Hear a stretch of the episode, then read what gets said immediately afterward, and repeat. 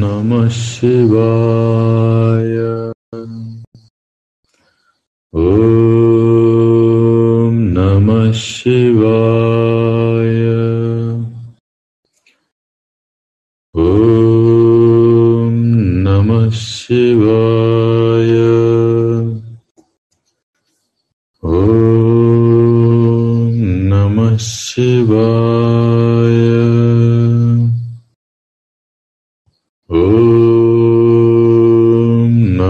शिवाय। ओम नमः शिवाय।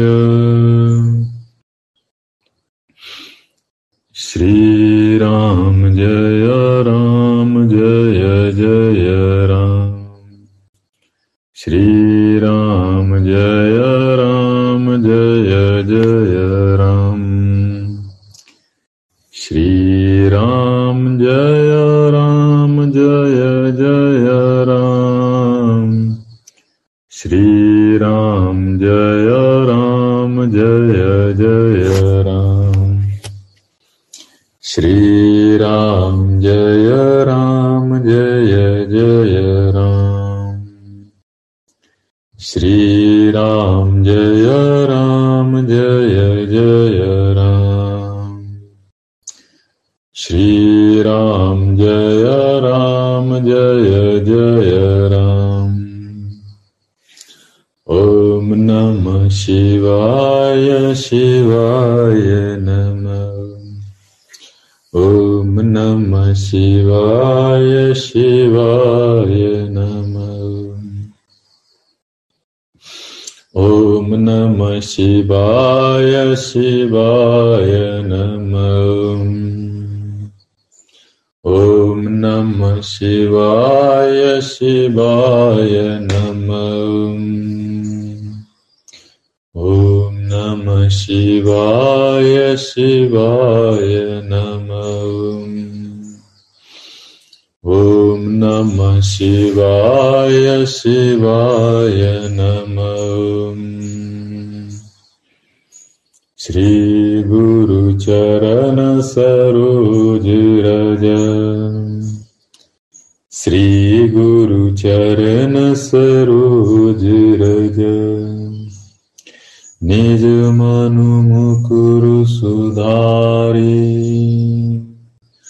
बरनउँ रघुबर बिमल जसु।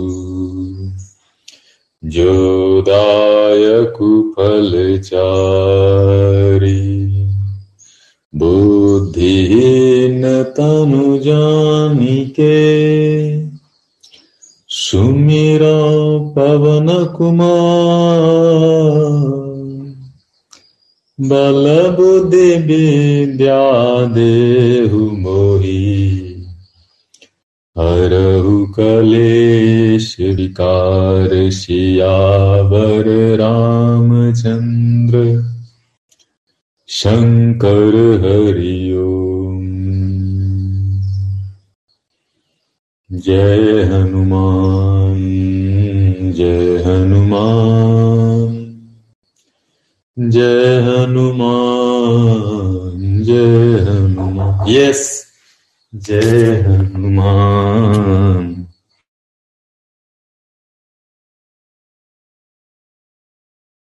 जय हनुमान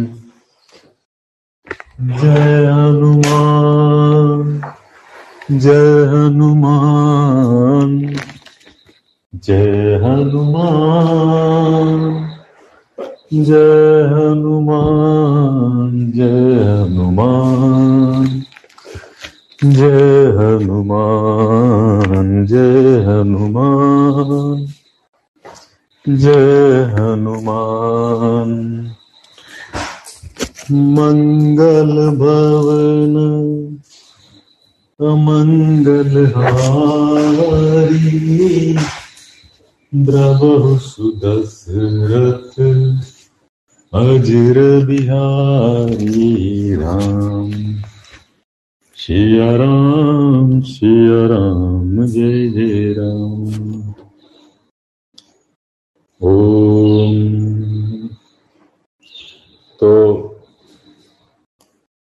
शुरू करते हैं आज का अध्याय। और जो भी अध्याय करते हैं, सीखते हैं, रोज थोड़ा थोड़ा सीख रहे हैं। योग क्या है, दर्शन क्या है, ज्ञान क्या है, लेकिन इतना हम लोग क्यों सीख रहे हैं? इसका कुछ कारण होगा। कारण यह है कि जीवन को अच्छा बनाना पड़ता है। जीवन तो ऐसे उपहार में मिल गया भगवान से, प्रकृति से, लेकिन जीवन जो मिला है उसमें एक समय है। उस समय को निर्मित करना पड़ता है, बनाना पड़ता है। जैसे ये बगीचा है तो ये बगीचा बनाना पड़ा, नहीं तो ये पहले जंगल जैसा होगा। और रोज इस बगीचे को जो माली आता है रोज बनाता है, रोज झाड़ू मारता है, रोज पत्ते उठाता है, रोज कटिंग करता है। तो चूंकि वो रोज करता है इसलिए बगीचा है, नहीं तो उसको हम जंगल बोलेंगे। यही तो फर्क है जंगल और बगीचा में।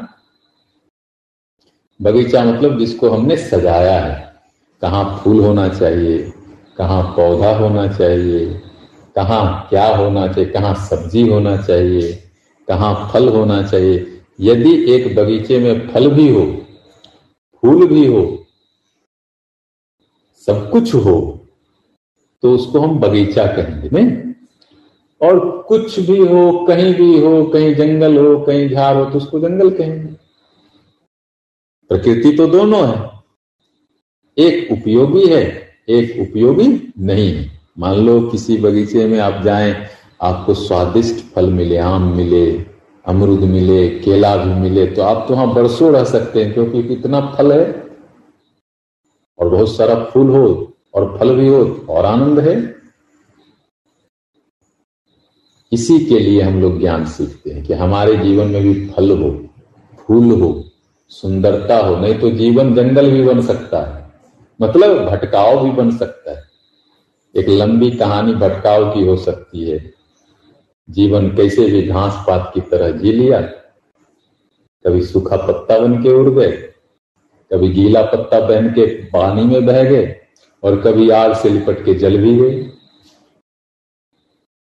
इसीलिए ज्ञान की जरूरत है, इसीलिए योग दर्शन की जरूरत है, इसीलिए शास्त्र की जरूरत है, इसीलिए सत्संग की जरूरत है कि हम जैसे बगीचे को बनाते हैं वैसे रोज थोड़ा थोड़ा जीवन को भी बनाएं। जैसे हम रोज कंघी करते हैं, दाढ़ी बनाते हैं, ये सब क्या है? जीवन को बनाने का एक विधि है। एक्सरसाइज करते हैं तो खून चलता है। इसी तरह से मन का भी एक्सरसाइज होना चाहिए, मेंटल एक्सरसाइज, इसी को ज्ञान कहते हैं, ताकि जीवन व्यवस्थित हो। तो जीवन से जुड़े हुए जो जो पहलू हैं, उन पहलुओं पे जब हम चिंतन करते हैं, मनन करते हैं, यही तो मन का व्यायाम है। तो जो व्यक्ति रोज थोड़ा थोड़ा भी व्यायाम करता है मन का, ज्ञान से, सही ज्ञान से, उसका मन अच्छा हो जाता है। और मन अच्छा हो गया तो जीवन अच्छा हो गया। इसीलिए हम लोग ज्ञान की उपासना करते हैं, ज्ञान अर्जित करते हैं, जीवन को बनाते। तो उसमें एक चीज आता है, जब जीवन की बात आती है तो उसमें मृत्यु की भी बात आ जाती है। भाई मरना भी है, इसकी तो कोई चर्चा करता ही नहीं, लेकिन इसकी भी समझ होनी चाहिए। जीवन से जो भी चीज टच कर रहा है, छू रहा है, उसकी गहरी समझ होने से जीवन समृद्ध होता है। तो उसे एक शब्द है मृत्यु, मरना। इसको भी यदि जो व्यक्ति ठीक से समझता है, वो व्यक्ति दुखी नहीं होता और प्रसन्नता से जीता करे। एक दिन तो जाना है, तो क्यों चिंता करना। आप समझे मेरी बात? ये बात समझ में आ जाए ठीक से। देखो, ठीक से समझना अलग बात है, गपशप करना अलग बात है, लेकिन यदि गहरे से समझ में आ जाए किसी को कि एक दिन जाना है, तो क्या कोई व्यक्ति चिंता कर सकता है? ठीक से समझ में आ जाए तो ठीक से समझ लगता है कि हम सदा रहेंगे। ये जो सदा रहेंगे जो भ्रम होता है ना, इसीलिए आदमी ज्यादा चिंतित होता है। ये मेरा, वह भी मेरा, यह घर मेरा, यह परिवार मेरा, यह धन मेरा, वो मेरा मेरा करते करते नींद तक खो देता है। इसलिए यह शब्द भी जानने योग्य है। मृत्यु कि मरना है एक दिन, जाना है एक दिन, ये हमारा घर नहीं है, यह तो एक सराय है। यहाँ एक समय तक रहना है, फिर कहीं चले जाना है। मान लो एक छोटा सा ही जीवन देखो, एक लड़की का जीवन देखो, सपोज अपने माँ बाप के यहाँ पैदा होती है, फिर वो घर छूटता है, ससुराल जाती है। एक ब्रॉड चीज भी देखो तो दो चार घर तो हर एक लोग बदल लेते हैं, अपने जीवन काल में नहीं बदल लेते, दो चार गाड़ियां बदल जाती है, एसोसिएशन बदल जाए। स्कूल के फ्रेंड्स देखो कितने प्यारे लगते हैं, जब मैं स्कूल में था तो सारे फ्रेंड्स बहुत अच्छे लगते थे, जिगरी दोस्त लगते थे। अभी वो कहाँ है? कॉलेज के मित्र भी बहुत जिगरी लगते हैं, अभी वो कहाँ है? हाँ?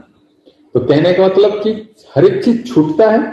अब बचपन का जो शरीर था हमारा या तुम्हारा अलग था, उसमें तो दाढ़ी मूछ भी नहीं थी, वो शरीर छूटा कि नहीं छूटा, गया कि नहीं गया। अब बोले ये मेरा, इसको पकड़ के रखें, पकड़ के रख सकते क्या? जाना ही है। तो ये छोटी छोटी चीजें जैसे छूटती जाती है, स्कूल छूटा, कॉलेज छूटा, बचपन छूटा, किशोरावस्था छूटा। किशोरावस्था का अपना आनंद है, जब आदमी किशोर होता है उसका एक अलग कहानी है, उसकी अब अलग मौज है, मस्ती है, लेकिन वो भी छूटता है। इससे ये प्रमाणित होता है कि जीवन सदा आगे जा रहा है, पीछे छूटता जाता है। उसी आगे जाने के क्रम में मृत्यु भी आती है, तो ये पूरा शरीर ही छूट जाता है, फिर तो नया शरीर से नई कहानी शुरू होती है। ऐसा नहीं कि आत्मा मर जाती है। गीता में भगवान कह रहे हैं सिर्फ जैसे हम कपड़ा बदलते हैं, जवानी जाता है, बचपन जाता है, ऐसे ही ये शरीर छोड़ के हम कर्म के अनुसार दूसरे शरीर में चले जाते हैं, चलता रहता है। और यह जो घटित होता है किसी की भी, वो एक नियम से होता है, ऐसे नहीं कि कोई भी कभी भी मृत्यु को प्राप्त होगा, नहीं। ईश्वर की एक विधि है, एक विधान है, एक नियम है। उस नियम के अनुसार सबको आयु दिया जाता है। वह नियम कर्म पे आधारित है, काल और कर्म पे। तो सबका एक जीवन अवधि होता है, उस अवधि में उसको सारे सुख दुख भोगने होते हैं, फिर वो जाता है। तो पहली बात जो समझने की है कि मृत्यु जीवन का हिस्सा है, इससे कोई बच नहीं सकता, चाहे वो कितना अमीर हो, राजा हो, ज्ञानी हो, विज्ञानी हो, योगी हो, सबको प्रकृति के नियम के अनुसार एक दिन ये शरीर छोड़ देना है। अब ये समझ के दुखी नहीं हो जाना, इस ये समझ के और आनंदित हो जाना है कि छूटेगा ये पिंजरा, नया पिंजरा आएगा। क्यों दुखी होना? जैसे ये कपड़ा मान लो पुराना हो गया, ये जाएगा, नया आएगा। क्यों इसको संदूक में रखना बार बार? पुराना हो गया तो हटा देना है। तो पहली बात कि ये अवश्य घटित होगा, यह जान के प्रसन्न रहना है, ये प्रकृति का नियम।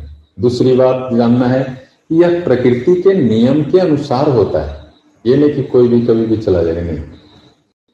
प्रकृति के नियम सबके लिए बराबर। कैसे? जैसे श्वास हम नाक से लेते हैं, आप भी नाक से लेते हैं, नियम बराबर है, कोई कान से नहीं ले रहा। कान से सुनते हैं, सब कान से सुनते हैं, खरहा भी। और उस दिन जो नील गाय सांभर मिला था, वो भी कान ऐसे ऐसे कर रहा था, मतलब वो भी कान से ही सुनता है। तो मतलब यह भी नियम सबके लिए बराबर है। सब आंख से देखते हैं, अभी जो पक्षी चींची चींची कर रही गार्डन में, उसको भी देखेंगे तो आंख से ही कुछ देख रही होगी, मुंह से सब खाता है। तो आप देखेंगे प्रकृति को कि सबके लिए नियम बराबर है, किसी से भेदभाव नहीं है मोटे तौर पर। इसी तरह मृत्यु के भी जो नियम है सबके लिए समान है, वो काल से कर्म से घटित होता है, कोई छोटा बड़ा इसमें नहीं होता है। वो राजा है तो उसको कुछ कॉन्सेशन मिलेगा, कोई गरीब है तो उसको नहीं मिलेगा, ऐसा कुछ नहीं।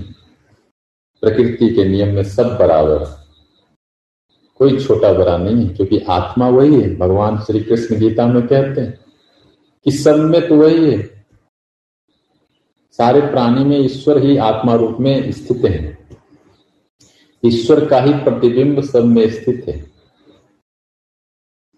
तो यह समझना चाहिए, और यह समझने से अहंकार भी कम होता है, घमंड भी कम होता है। अब मान लो ये हम समझ जाए कि भैया वो आदमी एक दिन जाएगा, हम भी जाएंगे, तो कोई लड़ाई होगी क्या?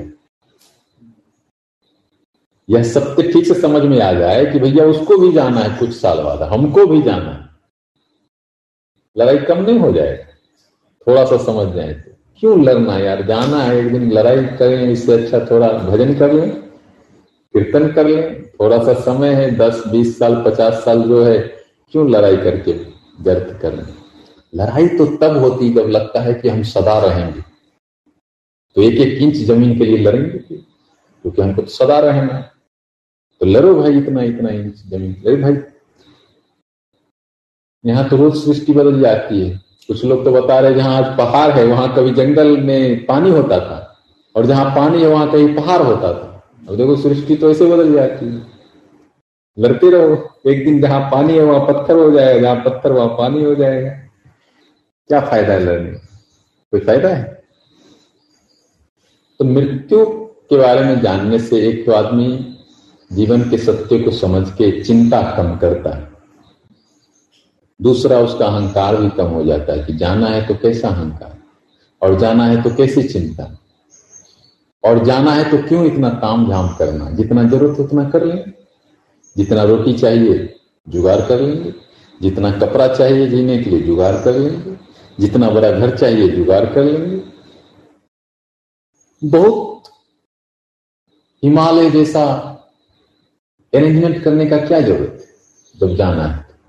नहीं है भैया हमको एक अरब रुपया चाहिए तब जाके हम सुख। अरे एक अरब जब तक तुम एक अरब पैदा करोगे पता चला तुम्हारा घंटी बजने का टाइम अब निकलो। हो सकता है। तो ये चीज समझने से चिंता भी कम होती है। वही जाना है जितना क्यों करना, जितना है उतना ले लेते हैं और आनंद करते हैं, थोड़ा नाच लेते हैं, थोड़ा गा लेते हैं, थोड़ा खुशी मना लेते हैं, जीवन जब तक है खुश रह लेते हैं, है कि नहीं? लेकिन बहुत प्लानिंग जो लोग करते हैं वो ये भूल जाते हैं कि मरना भी, तो इतना प्लान करेंगे इतना प्लान करेंगे कि वो जीवन का कोई सुख ही नहीं दे पाते। उसको कुछ भी बोलो कि भैया चलो ये कर लेते तो बोले हमारे पास टाइम कहाँ है।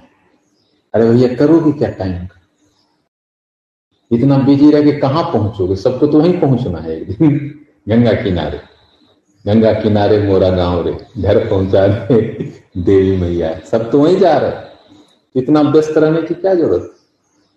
अब ये भी नहीं मैं बोल रहा हूं कि काम मत करो, मैं बोल रहा हूं इतना व्यस्त रहने की जरूरत नहीं है जब हमको जाना ही है। तो इसी बीच में हमको कुछ आनंद भी करना चाहिए, प्रसन्न भी रहना चाहिए, हंसना बोलना भी चाहिए, नहीं क्या? थोड़ा घूमना टहलना भी चाहिए। बहुत ज्यादा व्यस्तता ये दर्शाती है कि हम बहुत लंबा प्लान कर रहे हैं, तभी तो इतने व्यस्त हैं। अरे भैया लंबा प्लान करके कहाँ पहुंचोगे? कौन कहाँ पहुंचा है? वहीं पहुंचोगे। तो यह शब्द ध्यान करने योग्य है। जाना है, मृत्यु तय है, लेकिन इससे अलग एक चिंता नहीं बना लेना है कि भैया जाना है तो कुछ करेंगे ही नहीं। ये भी गलत धारणा। जाना है लेकिन करते रहेंगे। मान लो कल आपको ट्रेन पकड़ना है, तो इसका क्या मतलब कि आप खाएंगे नहीं आज? कल पकड़ेंगे ट्रेन, कल कहीं जाना है, आज अपना कुशल मंगल से जिएंगे। तो यह शब्द जीवन में एक महत्वपूर्ण शब्द है जिसको प्रत्येक व्यक्ति को समझना चाहिए, एटलीस्ट समझना चाहिए। इससे भय नहीं करना चाहिए, इसके तथ्य को, सत्यता को स्वीकार करके जीवन में चिंता रहित होके, भय रहित होके, अहंकार रहित होके जीना चाहिए कि भैया जाना है, अहंकार नहीं करेंगे, जाना है चिंता भी नहीं करेंगे, जाना है इसलिए झगड़ा भी नहीं करेंगे, जाना है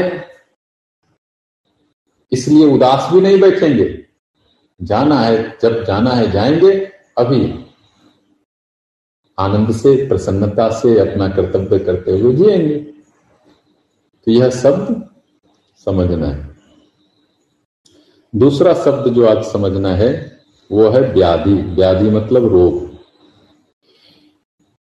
अब जब तक जीवन है कुछ न कुछ रोग सबको आते हैं, कोई ऐसा व्यक्ति नहीं है जिसको कोई न कोई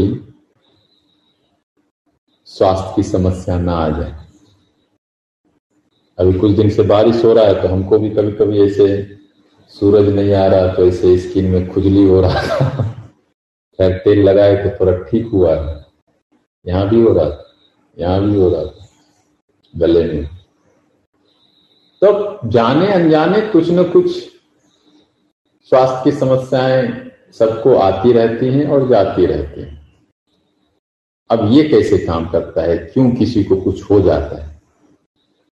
इसमें भी यहाँ कहा जा रहा है कि यह भी अचानक से नहीं होता, यह भी काल और कर्म के हिसाब से होता है। जैसे कोरोना आया, ये तो महामारी थी, पूरी दुनिया को डराया धमकाया, बंद कर दिया, मास्क लगा दिया, इंजेक्शन लगा दिया।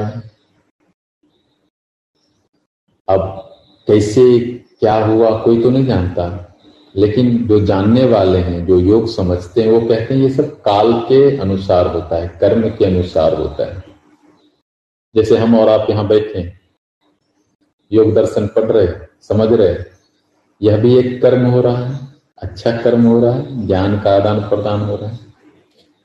ऐसे इस जगत में जो सामूहिक रूप से कर्म होते हैं उसका भी एक फल होता है। एक तो व्यक्तिगत कर्म हुआ, जैसे हमने पानी में हाथ रखा तो मुझे ठंडा लगा, ये हाथ मैंने आग में रखा तो हमको गर्म लगा, ये भी कर्म था। दो अलग अलग कर्म थे, दो अलग अलग परिणाम हुआ, एक में ठंडा लगा, एक में गर्म लगा। अब सौ लोग पानी में हाथ डालेंगे तो एक सामूहिक कर्म हो रहा है, सबको ठंडा लग रहा है, और सौ लोग आग में पानी डालेंगे, सामूहिक कर्म हो रहा है, सबको गर्म लगेगा। इसी तरह से सामूहिक रूप से भी अच्छे और बुरे कर्म। तो यदि सामूहिक रूप से कर्म ठीक ना हो तो कोरोना आ सकता है, युद्ध हो सकता है, भूकंप हो सकता है, ज्वालामुखी भी फूट सकता है। वो परिणाम है, आप समझे मेरी बात। इसी तरह जो रोग आते हैं वो भी काल और कर्म से प्रेरित होके आते हैं। काल भी एक कारण, काल मीन्स टाइम, समय। समय भी उस परिणाम को देता है। मान लीजिए कोई व्यक्ति कोई ऐसा भोजन कर रहा है जो भोजन स्वास्थ्य के हित में नहीं है। एक उदाहरण, मान लीजिए कोई ऐसा पेय पदार्थ है पीने के लायक नहीं है, लोग पी रहे हैं मान लीजिए, तो कई बार तुरंत व्याधि मतलब रोग नहीं आएगा, तुरंत नहीं आएगा, लेकिन काल के कर्म में कुछ समय बाद, कर्म तो हो रहा है, अभी अभी वो पी रहे हैं, उनको सुख भी लग रहा हो, लेकिन ये जो कर्म हो रहा है, कर्म और समय का जोड़ होके हो सकता है कुछ समय बाद एक परेशानी पैदा हो सकता है। हो सकता है कि इसी तरह जो भी, एक उदाहरण से हम लोग समझ रहे हैं, जो भी बीमारियां आती हैं, व्याधि होता है, चाहे जो भी हो, चाहे वो सिर का दर्द ही क्यों ना हो, सिर का दर्द भी काल और कर्म से ही आता है। कर्म कुछ किया गया, काल थोड़ा बीतने के बाद वो सिर दर्द हो जाता है। मान लीजिए कोई व्यक्ति अनावश्यक चिंतन कर रहा है जिसकी कोई जरूरत नहीं है, तो अनावश्यक चिंतन धीरे धीरे मन को परेशान करेगा, तो कुछ दिन बाद हो सकता है उसका मन भारी हो जाए और फिर उसको तकलीफ हो। इसी तरह से कोई भी स्वास्थ्य की समस्या, शारीरिक, मानसिक, वह कर्म और काल की वजह से होता है। जैसे कोई व्यक्ति सुबह में सो रहा है, मान लो ब्रह्म मुहूर्त में उठ के ध्यान करना चाहिए, प्रार्थना करना चाहिए, मंत्र करना चाहिए, टहलना चाहिए, आसन करना चाहिए, ये एक योग का एक सामान्य नियम है। और कोई व्यक्ति ब्रह्म मुहूर्त जब हो तभी सोए तो क्या होगा उसको, कुछ दिन बाद कमर दर्द होगा होगा तो क्या हुआ, ये काल और कर्म से आया ये परेशानी,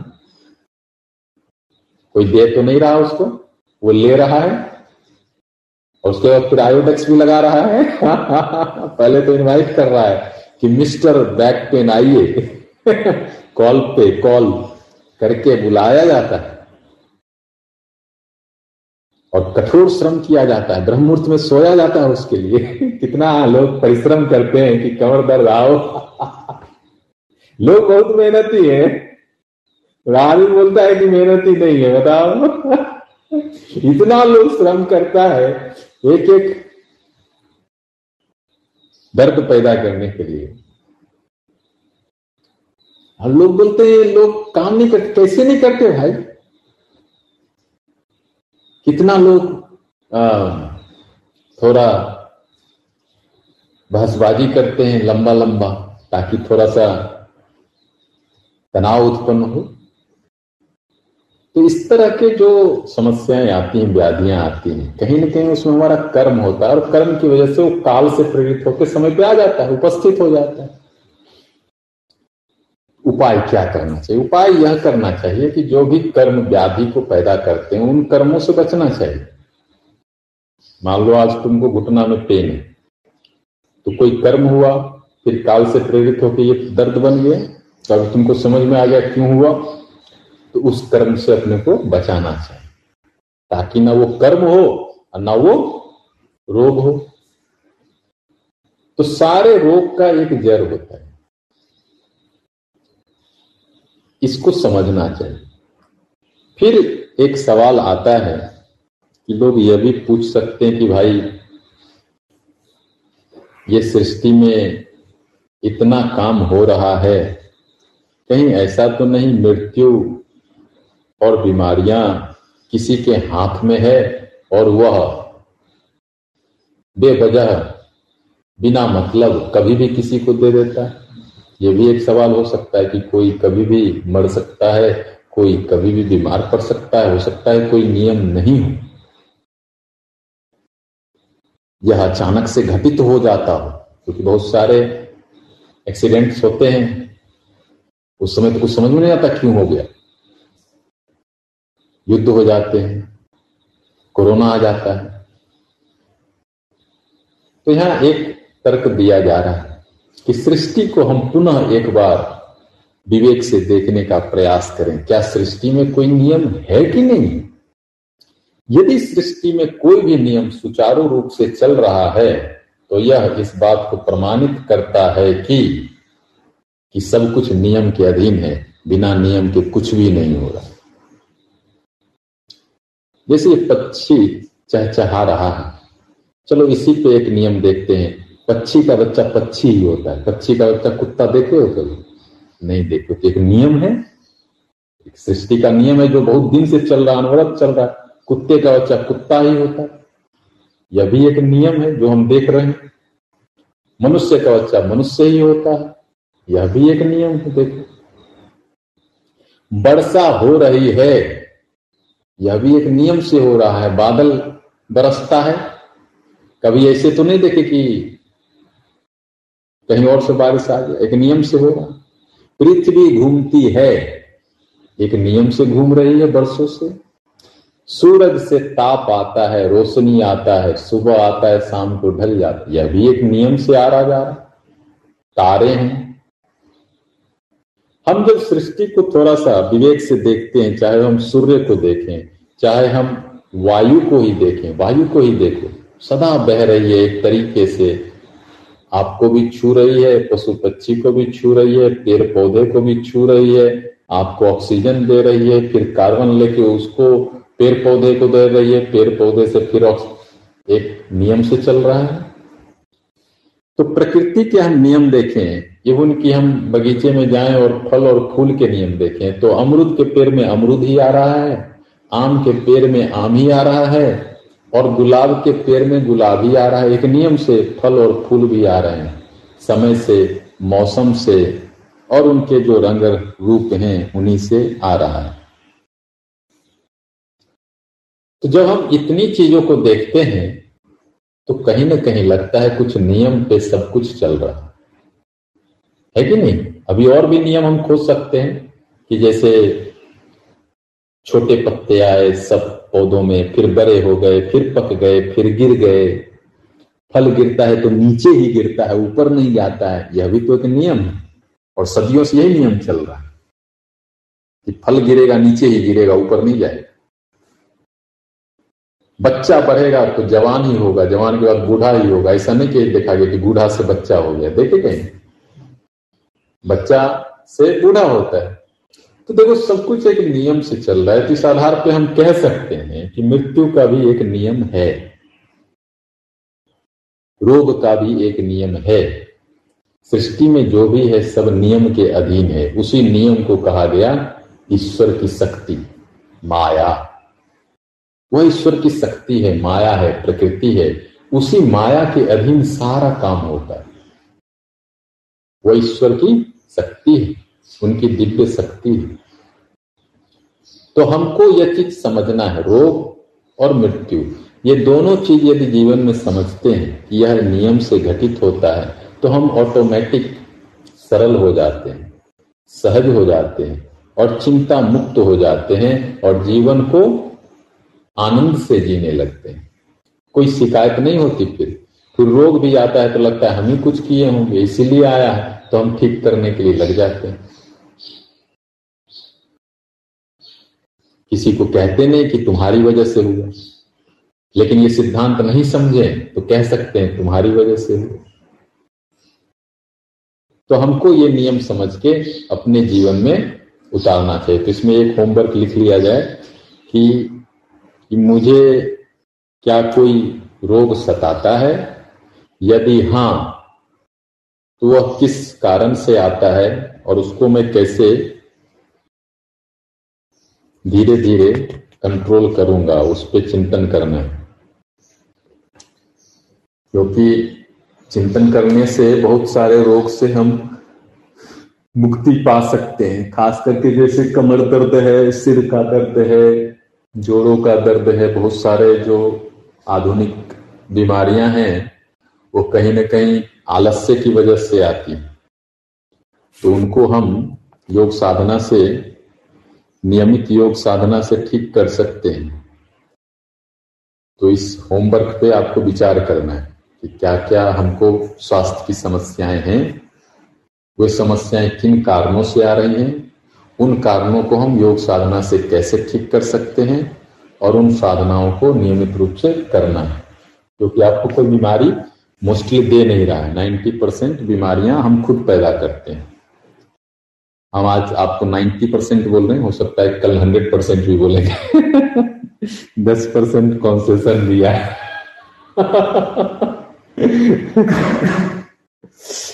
चलिए, जब रोग की बात हो रही है तो डॉक्टर की भी बात कर लें कि डॉक्टर का क्या रोल है।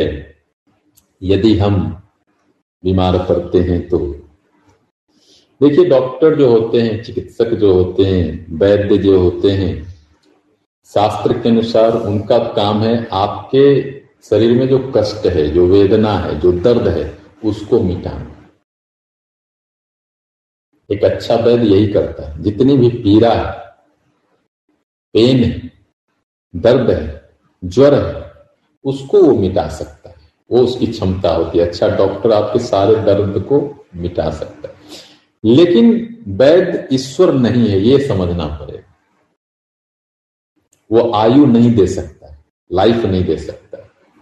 दर्द तो मिटा सकता है, जीवन नहीं दे सकता, आयु नहीं दे सकता, एज नहीं दे सकता। अभी हमने बहुत तत्कालिक उदाहरण कोरोना में देखा। जो भी प्रतिष्ठित डॉक्टर हैं पूरी दुनिया के, उन लोगों ने दर्द तो बहुत मिटाया। पूरी दुनिया को दर्द से मुक्ति के लिए बहुत आविष्कार किए, प्रयास किए और लोगों को राहत भी मिला बहुत हद तक पूरी दुनिया में। लेकिन क्या वे आयु दे पाए? जिनको जाना था उनको जाना ही पड़ा। इवन कि सारे डॉक्टर बहुत कठोर परिश्रम किए, दुनिया भर के नेता, दुनिया भर के साइंटिस्ट, वैज्ञानिक, दवाई वाले सब पूरा प्रयास किए। वेदना जरूर कम किए, पूरी सृष्टि, दर्द को जरूर कम किया, लेकिन आयु नहीं दे पाए। जिसको जाना था वो नहीं रोक पाए। तो यह चीज बिल्कुल स्पष्ट रूप से समझना है। आयु जीवन का संबंध ईश्वर तत्व से, आत्म तत्व से है। इसका कोई संबंध दवाई से आज तक नहीं है कि ये दवाई ले लीजिए, आयु capsule, age capsule, forever, young age forever और इस कैप्सूल को खाने से हम आयु बढ़ा लेंगे, ये वैद्य की क्षमता में नहीं है। हाँ, ये योग की क्षमता में है। योग की साधनाओं में, खास करके प्राणायाम की साधनाओं में ऐसा कहा गया है, यदि प्राणायाम का नियमित अभ्यास व्यक्ति करता है, खास करके कुंभक का, तो वो मृत्यु पे विजय प्राप्त कर सकता है। ब्रह्मचर्य के अभ्यास में भी ये बात आती है कि जो व्यक्ति ब्रह्मचर्य का अभ्यास करता है नियमित, वो भी मृत्यु को प्राप्त कर सकता है, मृत्यु को हरा सकता है। योग में कुछ अनुशासन है, कुछ साधनाएं हैं जिनमें ये कहा जाता है कि आप आयु को बढ़ा सकते हैं, इच्छा मृत्यु का वरदान हो सकता है। लेकिन ये तो योग साधना की बात है। लेकिन जनरल लेवल पे हम जो देखते हैं, आयु को बढ़ाना थोड़ा कठिन है, जीवन को एक्सटेंड करना थोड़ा कठिन है, जो हमने कोरोना काल में देखा। तो यहाँ एक बात उठ के आती है सामने कि प्रत्येक व्यक्ति को थोड़ा योग साधना करना चाहिए आयु के लिए, आयु बढ़ाने के लिए। यदि हम थोड़ा भी योग साधना करते हैं तो निश्चित रूप से हम लंबे जी सकते हैं। और ये योग शास्त्रों में कई बार ये बातें आती है। आगे बढ़ते हैं कि भाई यदि हमको बीमारी को हराना है, बीमार नहीं पड़ना है, कि पड़ना है नहीं पड़ना है नहीं पड़ना है तो किन किन बातों का ख्याल रखना चाहिए ताकि हम स्वस्थ रहें। पहला, हमको अपनी आंखों को रोज पानी से धोना चाहिए, कम से कम छह बार। क्योंकि देखो भाई, सुबह हम उठते हैं, कितना बजे उठते हैं? छह बजे उठते हैं। सोते कितने बजे हैं? दस बजे। हाँ ठीक। कितना देर जागे हम? सोलह घंटे आप आंख से काम करते हैं। टू मच है, है कि नहीं? और आंख के लिए आप क्या सेवा करते हैं? पता चले कुछ नहीं तो ताली बजाइए अपने आप में कि आप कुछ नहीं करते आंखों के लिए, आप बहुत होशियार हैं। आंखें बहुत काम करती हैं और और पता नहीं हम लोग को किसी ने सिखाया नहीं कि आंखें कितनी कीमती हैं, और इतनी कीमती आंखों के लिए हम कुछ नहीं करते। हाँ, बाल के लिए करते हैं, इसमें तो रोज शैम्पू लगाएंगे, इसमें थोड़ा सा क्रीम भी लगाएंगे और सेल्फी भी लेंगे बालों पे तो बड़ा ध्यान है सबका आजकल, काला करेंगे कि लाल करेंगे कि हरा करेंगे कि पीला करेंगे। और सबसे कीमती बाल हैं कि आंखें हैं? आंखें कितनी कीमती है। लेकिन हम आपसे पूछे कि आंखों को भर दिन में कितनी बार धोते हैं तो आप क्या बोलेंगे? चार पांच बार धोते हैं। चलिए, बहुत धोते हैं फिर तो आप होशियार आदमी। सोलह घंटे में चार चौक सोलह, तीन पचे पंद्रह, कम से कम दो घंटे में एक बार आंख धो लेना चाहिए, दो से तीन घंटे में। बताइए क्यों? क्योंकि आपको जो हवा में जो धूलकन है वो तो दिखता नहीं है आपको, लेकिन आंखों में जमा होता रहता है, इसलिए आंखें थकती है, आंखों में तनाव आता है। एक कारण है आंखें थकी थकी रहती हैं धूलकन की वजह से, नहीं तो आंखें चमकती हैं। तो आंखों को धोने से आपका आंख स्वच्छ रहता है, शुद्ध रहता है, स्वस्थ रहता है। और आंख आपका स्वस्थ है तो मन भी स्वस्थ रहता है, क्योंकि ये दो आंखें आपके मन के दरवाजे हैं। आप पूरे संसार को आंख से ही मन में ले जाते हैं। इतना बड़ा जगत है, इतना इतना बड़ा बड़ा हिमालय है, लेकिन ये हिमालय है ये आपको पता कैसे चला? आंख से। मैं भी यहां बैठा हूं, आप हमको देख रहे हैं, आंख से देख रहे हैं। आंख बहुत कीमती है जीवन की। इसके लिए कुछ अभ्यास जो व्यक्ति रोज करता है वो व्यक्ति स्वस्थ रह सकता है, क्योंकि आंख से मन स्वस्थ रहेगा और मन से जीवन स्वस्थ रहेगा। तो कम से कम एक अभ्यास की आंखों को प्रत्येक एक से दो घंटे में थोड़ा साफ पानी से धो लें आप। ऐसा आप करके देखें एक हफ्ते, एक हफ्ते के अंदर आपके स्वास्थ्य में सुधार आ जाएगा, बीमारी कुछ भी हो आपको। क्योंकि कई बार आंखें तनाव में हैं तो वो तनाव से भी घुटने में दर्द हो सकता है। आंखें स्वस्थ हो जाएं तो व्यक्ति बहुत हद तक स्वस्थ को जी सकता है। अब दूसरा ये भी कह सकते हैं कि आंखों के लिए कुछ योग के व्यायाम हैं। जो किताब है आसन प्राणायाम मुद्रा बंद जो स्वामी सत्यानंद जी ने लिखा है, उस किताब में करीब आठ से दस एक्सरसाइज है आंखों के। कम से कम एक एक्सरसाइज रोज कर लेना चाहिए, तो हफ्ते में सारा एक्सरसाइज हो जाए। हम लोग योग साधना में करते भी हैं काम, हाथों को गर्म करके, गर्म हाथों को आंखों पे रखते हैं। यह सुंदर अभ्यास है आंखों के स्वास्थ्य के लिए, कम से कम यही कर लें। आंखों की पुतलियों को घुमाना, दाएं बाएं देखना, त्राटक करना। त्राटक हम लोग कराए हैं क्लास में, आंखों के लिए बहुत अच्छा है, करना चाहिए। कम से कम हफ्ता में एक बार जरूर करना चाहिए जिनको आंखों से प्यार है। इससे आपको बहुत शांति भी मिलती है, आंखें भी शुद्ध होती है। दूसरा अभ्यास, यदि आपको स्वस्थ रहना है तो व्यायाम करना। क्या करना? कितना मिनट? नहीं, एक घंटा बोलेंगे तो आप कभी नहीं करेंगे।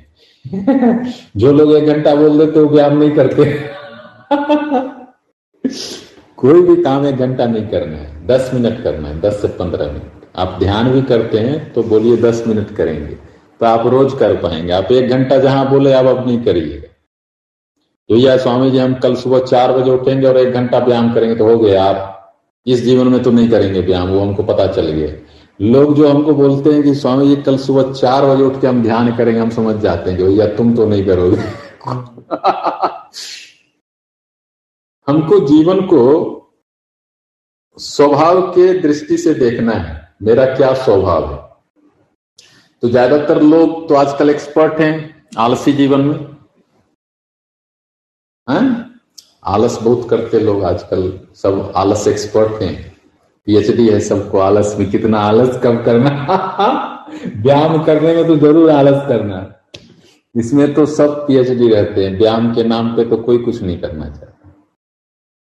दवाई खा लेंगे, व्यायाम नहीं करेंगे। डॉक्टर के यहाँ चले जाएंगे, व्यायाम नहीं करेंगे। हेडेक पूरी रात झेल लेंगे, व्यायाम नहीं करेंगे।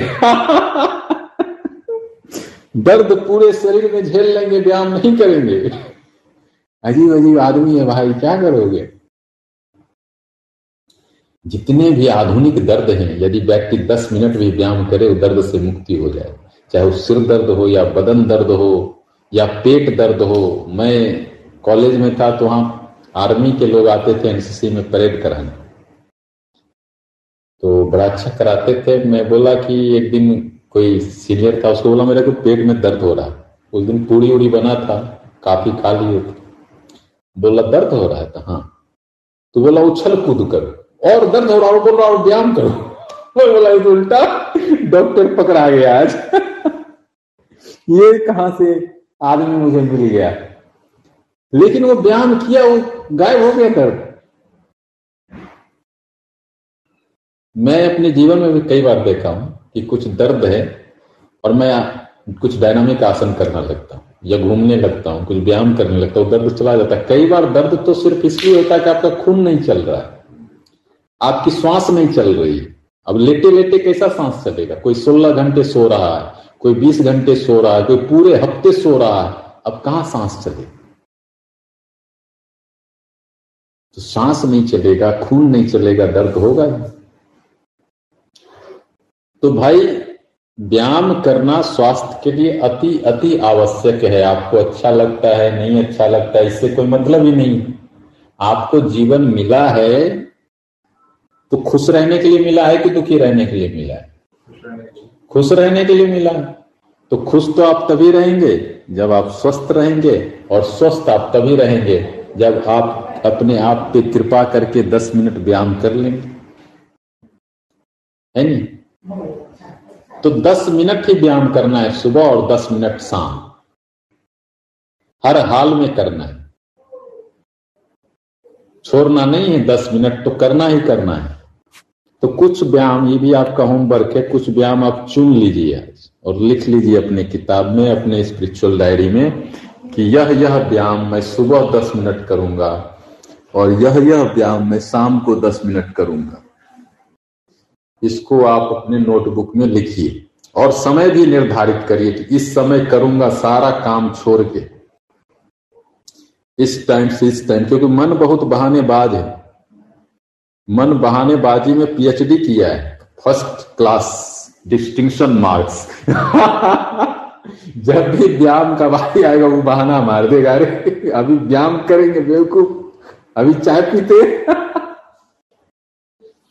बहानेबाजी में तो रिसर्च किया है मन ने, और अच्छा काम में वो तो तुरंत बहाना आपको देगा। अच्छा व्यायाम करोगे, मूड प्राणी। सो अभी कितना सुंदर मौसम है, बारिश भी हो रही है, बादल भी नहीं है, व्यायाम करोगे भीग जाओगे, बादल वहां बारिश हो रहा है, सो जाओ कंबल खींच के, कल देखेंगे। कौन जल्दबाजी है, कल से शुरू करेंगे तो सारा काम कल से शुरू करेंगे। खास करके व्यायाम करना हो तो कल से ही शुरू करेंगे, सोना हो तो आज से ही शुरू करेंगे, टीवी देखना हो तो आज से ही शुरू कर लेते हैं, किसी को फोन करके गपशप करना है तो आज ही कर लेते हैं, उल्टे सीधे जितने काम है आज ही कर निपटा लेते हैं, कल किसने देखा। लेकिन व्यायाम करना है तो कल से, व्यायाम तो कल से ही करेंगे। अब ऐसा जीवन दर्शन हो तो एक चीज तय हो गया कि आपको कुछ तो दवाई नियमित रूप से अपने घर में रखना होगा। और नियमित रूप से कुछ डॉक्टर के एड्रेस, कुछ हॉस्पिटल के एड्रेस भी रखने होंगे। आप व्यायाम ही नहीं कर रहे, तो व्यायाम नहीं करेंगे तो भाई शरीर कमजोर होगा। कम से कम इस शास्त्र में, योग शास्त्र में तो लिखा है। तो कृपा करके बारह राउंड सूर्य नमस्कार सबको कर लेना चाहिए, सिंपल। आपको ज्यादा दिमाग नहीं लगाना है। सुबह उठिए, बारह राउंड सूर्य नमस्कार करिए, शाम को भी कुछ बारह राउंड सूर्य नमस्कार कर लीजिए और देखिए आपका जीवन एक हफ्ते के अंदर ऐसा हो जाएगा कि आप खुश रह सकते हैं। चलिए आज इतना ही करते हैं। जो होमवर्क मिला है उसको करने का प्रयास करिए, फिर कल हम लोग चर्चा करेंगे। तब तक के लिए हरिओम तत्सत।